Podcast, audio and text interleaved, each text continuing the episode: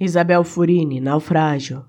Quando o amor naufraga, as ondas repetem, nunca mais.